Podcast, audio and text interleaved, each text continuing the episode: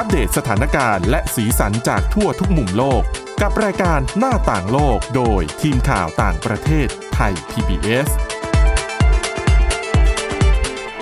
สวัสดีคุณผู้ฟังทุกคนนะครับ พบกับรายการหน้าต่างโลก เพื่ออัปเดตสถานการณ์และสีสันจากทั่วทุกมุมโลกกับทีมข่าวต่างประเทศของไทย PBS นะครับติดตามกันได้ตั้งแต่วันจันทร์ถึงวันศุกร์เวลา 11 นาฬิกาถึง 11 นาฬิกา 30 นาทีทางไทย PBS Digital Radio ครับวันนี้อยู่กับคุณกรีนจิราวัตรมาสุขและผมก้าวพงศธรสุขพงศ์ครับ สวัสดีครับครับวันนี้เรามีหลากหลายเรื่องราวมาใช่เล่าให้คุณผู้ฟังฟังกันนะครับ ความจริงก็อยากจะเล่าหลาย ๆ เรื่องนะอืมแต่เวลาก็จำกัด วันนี้ผมพาน้องฝึกงานมาด้วยครับ ก็เช่นกัน วันนี้พามาด้วย 2 คนนะครับ ก็คือน้องไอซ์กับน้องพลอย ครับ เดี๋ยววันนี้เราไปทำความรู้จักกับน้องพลอยก่อนอะน้องพลอยแนะนำตัวหน่อยจ้า สวัสดีค่ะ ชื่อพลอยนะคะ จากมหาวิทยาลัยธุรกิจบัณฑิตค่ะ อ่า น้องพลอยมาจากธุรกิจบัณฑิต น้องพลอยเอาเรื่องอะไรมาเล่าให้คุณผู้ฟังฟัง วันนี้เป็นเรื่องของอา เทคโนโลยีที่ใช้เชื้อเพลิงชีวมวลมาเป็นพลังงานค่ะ โอเค ก็เกริ่นไว้เท่านี้ก่อนเป็นเรื่องของพลังงานค่ะอืมครับผมอ่าน้องไอซ์แนะนำตัวจ้าค่ะไอซ์ค่ะ จากมหาวิทยาลัยศรีปทุมค่ะน่าจะจำมศรีปทุมมีเรื่องอะไรมาเล่าให้ฟังคะอ่าวันนี้เป็นรัฐสภายุโรปค่ะโหวตเห็นด้วยกับการยกเลิกใช้พลาสติกแบบที่ใช้แล้วทิ้งค่ะ อืมอืมเรื่องราวมันเป็นยังไงเอ่ย ค่ะ ก็คือปัญหาสิ่งแวดล้อมเนี่ยกลายเป็นปัญหาใหญ่ในปัจจุบันมากนะคะ เพราะว่าทั่วโลกเนี่ยก็ให้ความสนใจโดยเฉพาะเรื่องขยะค่ะครับซึ่งนับวันก็เพิ่มขึ้นเรื่อยๆนะคะ แล้วก็ส่งผลกระทบต่อสิ่งมีชีวิตต่างๆ อื่นๆ มากมายภายในโลกนะคะ ซึ่งในประเทศนี้ก็คือในสภายุโรปเนี่ยเขาก็เห็นถึงความสำคัญถึงการใช้พลาสติกที่มากเกินไป ก็เลยทำการอ่า ร่างนโยบาย แล้วก็นำเข้าสู่สภายุโรปนั่นเองอืมโดยการโหวตดังกล่าวเนี่ยเกิดขึ้นในการประชุมรัฐสภายุโรป โดยผลที่ลงมติเป็นเอกฉันท์ให้การยกเลิกใช้พลาสติกแบบใช้แล้วทิ้งนะคะ ในปีภายในปี 2021 ที่จะถึงนี้ ก็คือเขาก็ยังอนุโลมให้กับพลาสติกที่สามารถนำมารีไซเคิลได้ ใช่ค่ะใช่ไหมโอเคบางคนก็อาจจะงงว่า อ้าว พลาสติกที่ใช้แล้วทิ้งเนี่ย เป็นยังไงบ้างอืมก็อย่างพวกหลอด ก้าน cotton bud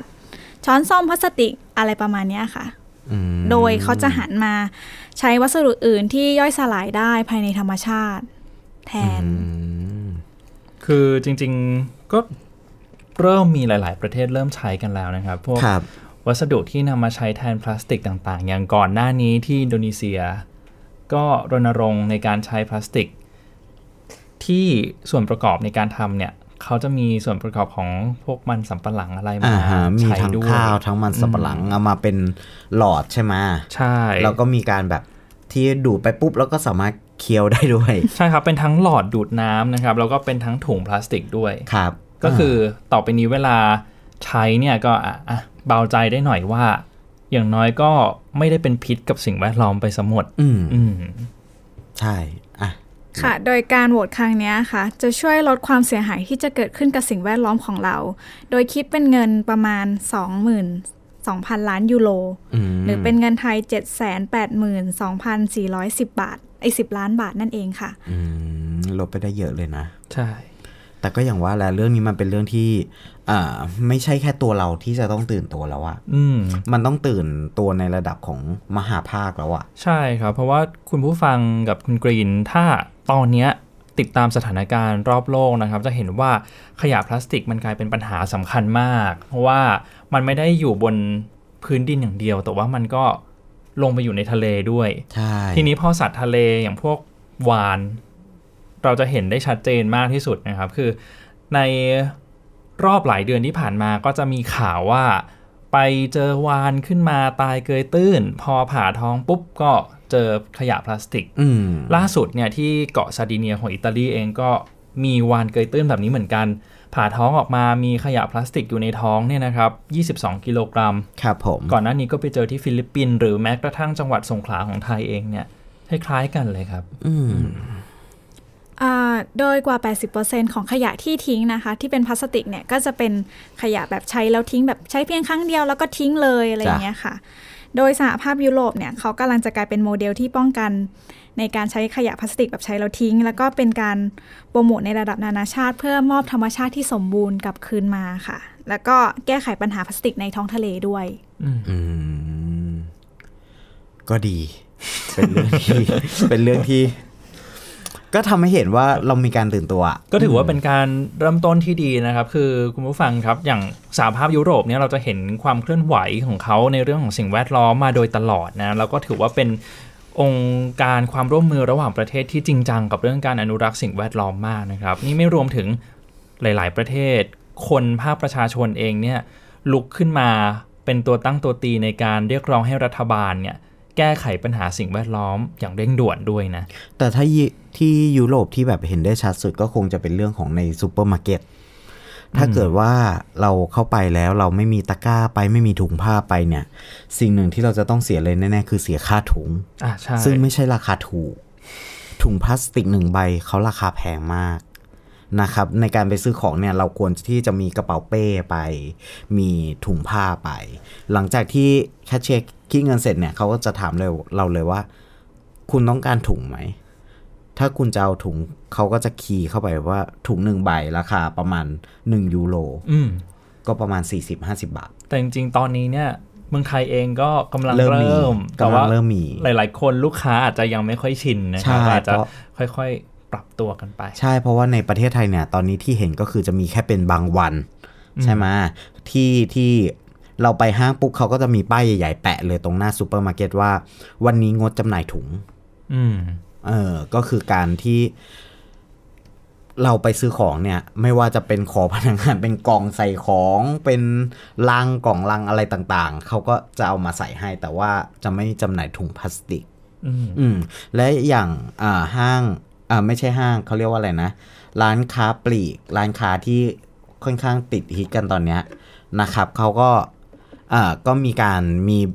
บางวันถ้าเกิดว่าเราเนี่ยไม่รับถุง เขาก็จะเอาเงินเนี่ยไปสมทบ ซึ่งตอนล่าสุดเนี่ยที่ผมไปดูเนี่ย ยอดสมทบเนี่ยประมาณ3ามสิบล้านได้แล้วมั้งอืมเพื่อมอบให้มูลนิธิอะไรสักอย่างหนึ่งอะฮะ อันนี้ก็ถือว่าเป็นความก้าวหน้าของไทยเหมือนกัน คือจริงๆ ผิดภัยมันเยอะ เพราะฉะนั้นมันก็เลยต้องเร่งตระหนักถึงเรื่องของปัญหาที่มันเกิดขึ้นนะครับ เพราะว่ากว่าที่จะย่อยสลายเนี่ยใช้เวลานานมากนะ อะอืมโอเค อ่าน้องพลอยมีเรื่องอะไรมาฝากกันจ๊ะ ก็เป็นเอ่อการคิดค้นพัฒนาเทคโนโลยีที่เอามาใช้ในเอ่อเรื่องของการใช้พลังงานค่ะอืมก็สืบเนื่องมาจากเอ่อที่เป็นกระแสในในตอนนี้ที่ว่าเอ่ออะไรนะคะการรณรงค์ให้รักสิ่งแวดล้อมหรือว่าเอ่อ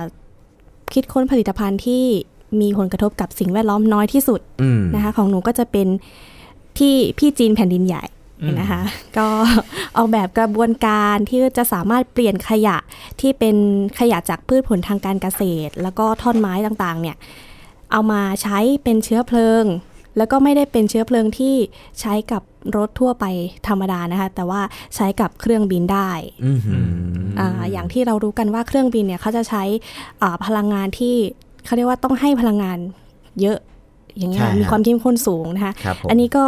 เอาพลังงานชีวมวลนี่แหละ มาเปลี่ยนเป็นเชื้อเพลิงที่ใช้กับเครื่องบินได้ด้วยนะคะ แล้วเขาก็บอกว่าการที่ใช้อ่าเอาพลังงานนี้เนี่ยมาใช้กับเครื่องบินเนี่ยยังบอกอยู่ว่าช่วยลดการปล่อยก๊าซคาร์บอนไดออกไซด์จากเครื่องบินแล้วก็จรวดได้ด้วยค่ะอืมโดยทีมนักวิทยาศาสตร์ของจีนเนี่ยเขาก็ได้ตั้งสมมติฐานว่าพอลิเมอร์ที่เอ่อ ในผนังเซลล์ของพืชเนี่ยมันมีราคาถูก แล้วก็มีอยู่มากด้วย แล้วก็ยังนำมาใช้อ่าหมุนเวียนได้ แล้วก็สามารถผลิตเป็นเชื้อเพลิงของอากาศยานที่มีความเข้มข้นสูงได้ด้วยค่ะอืมอืมค่ะ แล้วก็เขายังบอกอีกว่าเชื้อเพลิงชีวภาพที่เขาผลิตเนี่ยมีความสำคัญในแง่ของการลดปริมาณก๊าซคาร์บอนไดออกไซด์เพราะว่าพลังงานเนี้ยเป็นพลังงานเขาเรียกว่าเป็นพลังงานสะอาด นะคะก็ไม่มีพิษมีภัย แล้วก็มีความหนาแน่นสูงเมื่อเทียบกับเชื้อเพลิงอากาศยานทั่ว ๆ ไปค่ะค่ะน่าสนใจก็เป็นเรื่องที่จีนกำลังเดินหน้าเขาใช้ว่านโยบายโกกรีนนะอ่าค่ะนโยบายโกกรีนอะชื่อผมเลย ก็นะ พี่จีนเขาก็ค่อนข้างจะเกือบจะเป็นผู้นำทางด้านนี้อยู่แล้วอะ เพราะว่าใช่หลาย ๆ หลาย ๆ ข่าวที่ที่เห็นมาก่อนหน้านี้ก็จะเป็นทั้งเอ่อการปลูกป่าทดแทนพื้นที่ทะเลทรายใช่ซึ่งก็ทำสำเร็จ การอ่าสร้าง solar farm บนบก ในพื้นที่ทะเลทรายที่มีแดดแรงอะแรงมากนักเหรองั้นจับมาเป็นพลังงานอ่าใช่ไหมอันนี้ก็ขยายไปให้พื้นที่ชนบทของเขาก็คือนอกจากอนุรักษ์ธรรมชาติแล้วสองก็คือเป็นการพัฒนาพื้นที่ให้มันเจริญขึ้น ใช่ อันนี้ก็เป็นข้อ ที่พี่จีนเขามีความคิดที่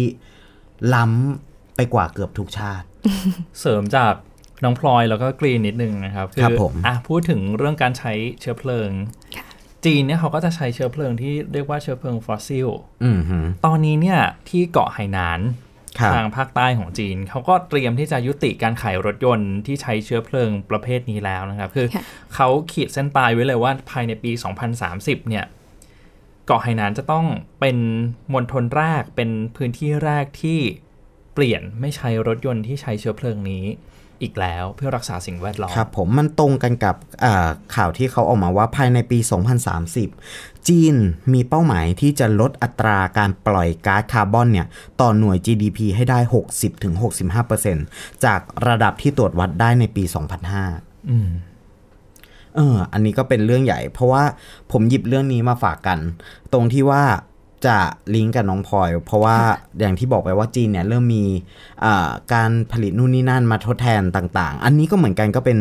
จีนสร้างโซลาร์ฟาร์มลอยน้ำขนาดใหญ่เท่ากับ 121 สนามฟุตบอล อันนี้มันช่วยประหยัดทรัพยากรที่ดินก็คือไม่ต้องใช้ที่ดินไม่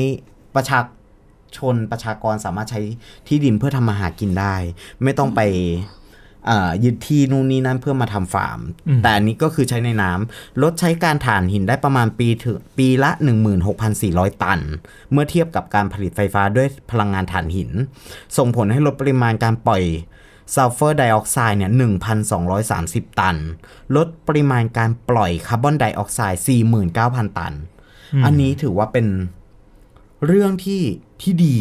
มากๆกับโลกกับเราเองแล้วก็กับทุกๆคน จริง ๆ เราก็เอามาปรับใช้ได้นะครับในอนาคต เพราะว่าเป็นแผนการที่น่าสนใจทั้งนั้นแหละ เพื่อใช่อนุรักษ์อนุรักษ์สิ่งแวดล้อมแต่ว่านะครับที่ดีกว่านั้นก็คือเขาบอกว่าไอการจัดตั้งโซลาร์ฟาร์มลอยน้ำเนี่ย มันเกิดการจ้างงาน 13 ล้านตำแหน่ง อืมครับผม อันนี้ก็คือเป็นข่าวสารที่เรานำมาฝากกันในช่วงแรกครับผม เดี๋ยวสำหรับช่วงหน้า ช่วงต่อไปเดี๋ยวไปที่สิงคโปร์กันนะครับ ไปดูกันว่าที่สิงคโปร์ที่ได้ชื่อว่ามีระบบการศึกษาดีๆ เนี่ยเขาเตรียมที่จะปฏิรูปยังไงบ้างนะครับรวมถึงมาร์คซักเคอร์เบิร์กออกมาเรียกร้องด้วยครับว่าเรียกร้องรัฐบาลประเทศต่างๆ เดี๋ยวเราจะนำมาฝากกันในช่วงหน้า ครับ อีกสักครู่นะครับ ครับผม หน้าต่างโลกโดยทีมข่าวต่างประเทศไทย PBS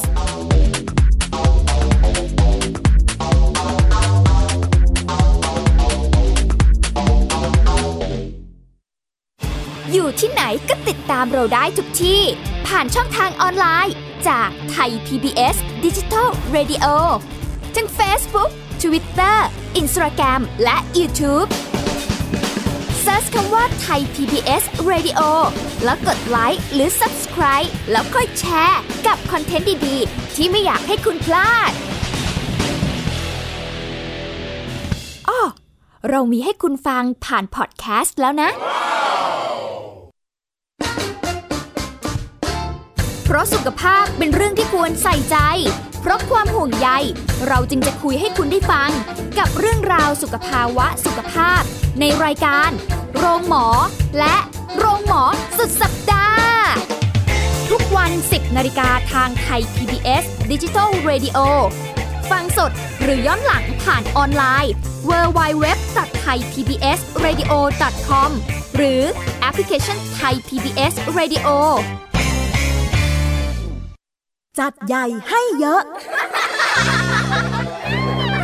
รายการสำหรับเด็กและครอบครัว จากไทย PBS ดิจิทัล Radio ทุกวันจันทร์ถึงอาทิตย์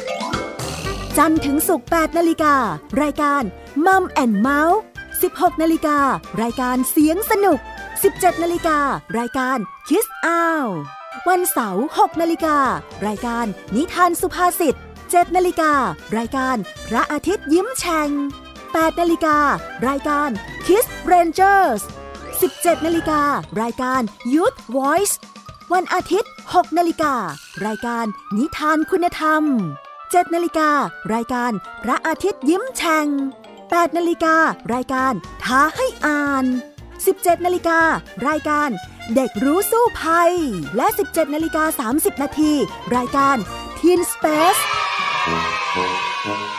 ส่งเสริมคุณภาพชีวิต สร้างเสริมความคิดและจินตนาการ กับไทย PBS ดิจิทัล Radio สถานีวิทยุดิจิทัล จากไทย PBS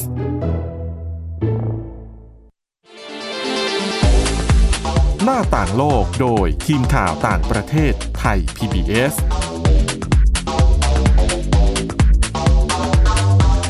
พาคุณผู้ฟังกลับมาอยู่ช่วงที่ 2 ของเรานะครับ เดี๋ยวจะพาไปติดตามเรื่องของ Facebook ที่มีปฏิกิริยาออกมา หลังจากก่อนหน้านี้เนี่ยก็ถูกตั้งคำถามเหมือนกันนะครับ จากเหตุการณ์ที่มีมือปืน ไปก่อเหตุกราดยิงที่ออสเตรเลียโดยเออที่นิวซีแลนด์นะคครัรับบผมที่โดโดยยคอนที่ไครขณะเชิร์ตขณะที่ก่อเหตุเนี่ยเขาก็สตรีมมิ่งออนไลน์ไปด้วย ใช่ ใช้วิธีการถ่ายทอดสดผ่านทาง Facebook เนี่ยแหละอืมก็อย่างที่บอกแหละครับว่า Facebook เนี่ยมันก็เป็นสื่อออนไลน์หลักครับ หลักๆเลยตอนนี้หลักที่จะต้องบอกว่าเด็กอะน้องพลอยน้องไอซ์เล่นไหมเล่นค่ะ เห็นไหมเกือบร้อยละ80%ถึง90%ผมว่ามี Facebook เป็นของส่วนตัว คือมันกลายเป็นจุดศูนย์กลางในการติดต่อสื่อสารนะครับ ในการทำทุกๆอย่างแหละ แม้แม้กระทั่งสถานีโทรทัศน์อืมหลาย ๆ ช่องเนี่ยก็ใช้ Facebook เป็น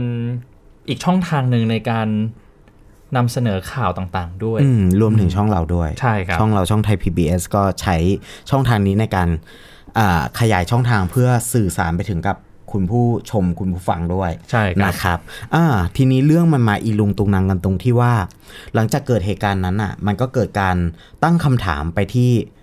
Facebook ถ้าเกิดยิงคำถามกันตรงๆ ก็คือถามไปทางมาร์คซักเคอร์เบิร์กแหละที่ที่เป็น CEO ของ Facebook แหละว่าเอ่อคุณมีมาตรการยังไง ในการดูแลคนพวกนี้ ในการไม่ให้เขาก่อเหตุให้เป็นตัวอย่าง หรือไม่ให้เผยแพร่ภาพที่มันมันไม่ควรเผยแพร่รุนแรงอะครับภาพรุนแรงออกอากาศออกไป ทีนี้ทางมาร์คซักเคอร์เบิร์กเนี่ยเขาก็มีกระบวนการของเขาในการทำงานก็คือมีเจ้าหน้าที่มีทีมงานของเขาที่จะคัดกรองอ่ามันมีสถานีหนึ่งเคยไปสัมภาษณ์คนที่ทำงานเกี่ยวกับการคัดกรองของ เฟซบุ๊กเนี่ย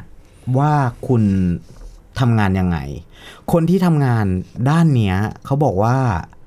มันออกมาเป็นสารคดีเลยนะคุณ เขาบอกว่าเขาอะเออจะต้องนั่งดูคลิปพวกเนี้ย วันหนึ่งอะเขาแบนคลิปประมาณ10ล้านคลิป ต่อวัน เยอะ ก็คือคือก็คือ Facebook ของคนทั้งโลกอืมแต่ด้วยตัวทีมงานของเขาเนี่ย แบนประมาณ 10 ล้านคลิปต่อวัน นั่นก็คือมีคนพยายามจะนำเสนอข้อมูลที่ไม่ว่าจะเป็นละเมิดลิขสิทธิ์ ไม่ว่าจะเป็นความรุนแรง การทารุณกรรมต่าง ๆ เนี่ย ออกอากาศตลอดเวลา ใช่ครับอย่างกรณีของมือปืนชาวออสเตรเลียที่ไปก่อเหตุกราดยิงในมัสยิดสองแห่ง ครับผมที่ไครสต์เชิร์ชเนี่ย ใช้เวลา 16-17 นาทีในการ live streaming หรือว่าถ่ายทอดสดผ่านทาง Facebook นะอืมซึ่งจริง ๆ เนี่ย เขาก็ไล่ลบไปแล้ว แต่ก็อย่าลืมว่าสมัยนี้มันก็มีเทคโนโลยีที่สามารถบันทึกสิ่งที่ออกอากาศใช่บน Facebook ได้อีก คือง่าย ๆ เลยถ้าเกิดว่าเราดูอ่าการ stream บนบนมือถือเนี่ยครับเราสามารถที่จะ record วิดีโอไว้ได้ตั้งแต่ต้นยันจบอืมแล้วเนี่ยแหละ คนที่ record ตั้งแต่ต้นยันจบเนี่ยก็อยู่ที่เขาแล้วล่ะว่า เขาจะแชร์ต่อ หรือว่าจะลบ อืมอืม อันนี้มันก็เป็นเป็นเรื่องที่เขาเรียกร้องกันไปเรียกร้องกันมาทางมาร์คซักเคอร์เบิร์กเขาก็บอกแล้วว่าเขาก็มีทีมงานที่ดูแลนะครับ คนที่ไปสัมภาษณ์ทีมงานที่ดูแลเนี่ยเขาก็บอกว่า เอ่อทีมงานของผมต้องพบจิตแพทย์ ทุกๆสามวัน คุณคุ้นๆเหมือนกันว่าก่อนหน้านี้ก็เคยมีข่าวเกี่ยวกับวิธีการทำงาน ใช่กับอืมทางของทาง Facebook เนี่ยแหละฮะแต่ว่าล่าสุดเนี้ยอะมาร์คก็ไม่ทนละ มาร์คก็บอกว่า เรียกร้องให้รัฐบาลประเทศต่างๆ เนี่ยที่มีประชากรที่ใช้ Facebook เนี่ยมีบทบาทในด้านเชิงรุกในการควบคุมเนื้อหาในอินเทอร์เน็ตเอ่อหนังสือพิมพ์วอชิงตันโพสต์นะครับ รายงานคำสัมภาษณ์ของมาร์คซักเคอร์เบิร์ก CEO ของ Facebook ว่าเอ่อรัฐบาลและหน่วยงานกำกับดูแลในประเทศต่างๆ ควรมีบทบาทเชิงรุกมากขึ้น ไม่ว่าจะเป็นการควบคุมเนื้อหาในอินเทอร์เน็ต การตรวจสอบเนื้อหาที่เป็นอันตราย หรือว่าความรับผิดชอบ ต่อเรื่องต่างๆ เพราะว่าทาง Facebook เนี่ยรับผิดชอบมากเกินไปแล้วสำหรับภาคเอกชน เพราะว่าเขาต้องรับผิดชอบทางฝ่ายเดียว ในขณะที่เขาก็ถูกตั้งคำถามต่าง ๆ นะฮะอ่า CEO Facebook ก็บอกอีกว่าต้องการให้มีการออกกฎหมายใหม่ ครอบคลุม 4 ด้านได้แก่ เนื้อหาที่เป็นอันตรายหลักการเกี่ยวกับการเลือกตั้ง อะ เรื่องนี้ก็เป็นอีกเรื่องหนึ่งที่ถูกแชร์กัน เพราะว่า ตอนนั้นเลือกตั้งสหรัฐครับ Facebook ก็เป็นส่วนหนึ่งที่ที่อ่าโดนนำมาโยงเกี่ยวว่ามีการนำเสนอข้อมูลให้กับประชาชนครับใช่ไหมทำให้การเลือกตั้งเนี่ยมันผิดเพี้ยนไปอืมแล้วก็ในเรื่องที่ 3 ก็เรื่องของความเป็นส่วนตัว แล้วก็เรื่องทีสี่ 4 ก็คือเรื่องของการโอนย้ายข้อมูล เป็นแต่ละแต่ละเรื่องแต่ละประเด็นที่เขาพูดมาเนี่ยถือว่าเป็นเรื่องสำคัญมากนะครับ คุณกรีน เพราะว่าถ้าเรา ย้อนกลับไปดูในการเลือกตั้งหลาย ๆ ประเทศที่เกิดขึ้นไม่ใช่แต่เฉพาะสหรัฐนะ ที่มาเลเซีย ที่อินโดนีเซียที่กำลังจะมีการเลือกตั้งในวันที่ 17 เมษายนนี้รวมถึงประเทศไทยเองเนี่ย Facebook เป็นเป็นพื้นที่บนสื่อสังคมออนไลน์ที่มีการเผยแพร่ข้อมูลข่าวสาร ก็จริงอยู่แหละเป็นประโยชน์ แต่ว่าในอีกมุมนึงก็มีการเผยแพร่ข่าวปลอม ข่าวลวง หรือว่า fake news เพิ่มมากขึ้นด้วยนะครับ ครับผมอืมอันเนี้ยก็เป็นเรื่องราวของ อ่า Facebook ที่นำมาฝากกันต่อไปเราไปดูกันเรื่องของการศึกษาที่สิงคโปร์ครับผม คือพอพูดชื่อสิงคโปร์มาเชื่อว่าคุณผู้ฟังเนี่ยก็จะนึกถึงคุณภาพชีวิตการศึกษาที่พัฒนาไปไกลนะครับครัก็บผมพัฒนาไปไกลจริงๆแหละก็ปฏิเสธไม่ได้เรื่องนี้ แต่ในอีกมุมหนึ่งนะครับ เราก็จะเห็นความเครียดของนักเรียนนักศึกษาสิงคโปร์ที่เพิ่มมากขึ้นด้วยนะคุณกรีน แน่นอนล่ะเพราะว่าความเจริญของ ชีวิตความเป็นอยู่ อะไรต่างๆ มันก็มาพร้อมกับการแข่งขันทางด้านการศึกษา ใช่ครับ ย้อนกลับไปดูเรื่องของระบบการศึกษาระดับมัธยมศึกษาของสิงคโปร์นะครับจะแบ่งคล้ายๆกับของบ้านเรา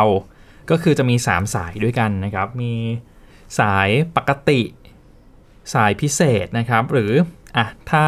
ละเอียดลงหน่อยก็คือ มีทั้งหลักสูตรเร่งรัดนะครับ หลักสูตรปกติสายสามัญแล้วก็หลักสูตรปกติสายอาชีพ ขึ้นอยู่ว่าเราจะไปเลือกเรียนอะไรครับแต่ว่าผมตอนนี้เนี่ยสิงคโปร์เขามีแผนที่จะยุบสายต่างๆ พวกนี้ลงแล้วนะครับ คือพยายามจะปฏิรูปการศึกษา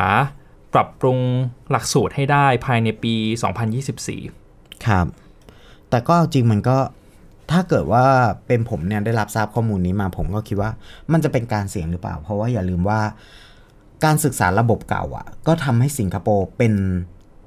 ชาติอันดับต้นๆที่มีการศึกษาที่ดี ระบบมีคุณภาพที่สุดแล้วอืมแล้วอันนี้การเปลี่ยนเนี่ยเพราะอะไรถึงเปลี่ยนฮะจริงๆ ทางรัฐมนตรีว่าการกระทรวงศึกษาเองเขาก็บอกว่าไม่อยากจะให้แบ่งแยกกันนะนะครับ คืออยากจะให้เด็กๆเนี่ยรู้ไปเลยทีเดียว แล้วค่อยตัดสินใจเลือกในสิ่งที่ตัวเองชอบอีกทีครับเช่นผมสมมติเรียนเลขไปแล้ว ระดับ ต้นแล้วชอบเนี่ยก็อะสามารถลงเรียนต่อเป็นระดับที่ 2 ระดับที่ 3 ระดับที่ 3 ก็คือระดับที่ก้าวหน้ามากที่สุด หรือว่า G3 เนี่ยคือเรียนปุ๊บรู้ว่าตัวเองชอบอะไรก็จะได้เดินหน้าไปในสิ่งที่ตัวเองชอบเลยมอันนี้มันแสดงเห็นว่าทางรัฐบาลเนี่ยก็พยายามจะเพิ่มความสุขในการศึกษาให้กับนักเรียน ใช่ครับคือก่อนหน้านี้ทางรัฐบาลสิงคโปร์เขาก็ยกเลิกการ จัดวัดระดับผลการเรียนไปแล้ว แต่ว่าใช้กับระดับประถมศึกษาก่อนนะครับอืมอืมก่อนหน้านี้เนี่ยมีโอกาสไปคุยกับอาจารย์ประจำโรงเรียนพิเศษที่เขาสอนสอนกันแล้วได้รับความนิยมมาก อาจารย์ก็บอกว่าจริง ๆ แผนการไอ้วิธีการลดเกรด หรือว่าผลการศึกษาแบบเนี้ยอาจจะไม่ได้ช่วยอะไรมาก เพราะว่าเด็กๆที่กำลังจะสอบเข้ามหาวิทยาลัยยังไงก็ต้องมาพึ่งโรงเรียนพิเศษอยู่ดี อืมครับผม ก็เป็นเรื่องราวที่นำมาฝากคุณผู้ฟังกันในวันนี้นะครับ มีทั้งเรื่องเกี่ยวกับการศึกษาอืมเกี่ยวกับเทคโนโลยีในต่างประเทศด้วยครับนะครับผมวันนี้เราสองคนกับน้องๆฝึกงานลาคุณผู้ฟังไปก่อน แล้วพบกันอีกทีสัปดาห์หน้านะครับ สวัสดีครับ สวัสดีครับติดตามรับฟังรายการย้อนหลังได้ที่เว็บไซต์และแอปพลิเคชันไทย PBS Radio ไทย PBS ดิจิทัล Radio วิทยุข่าวสารสาระ เพื่อสาธารณะและสังคม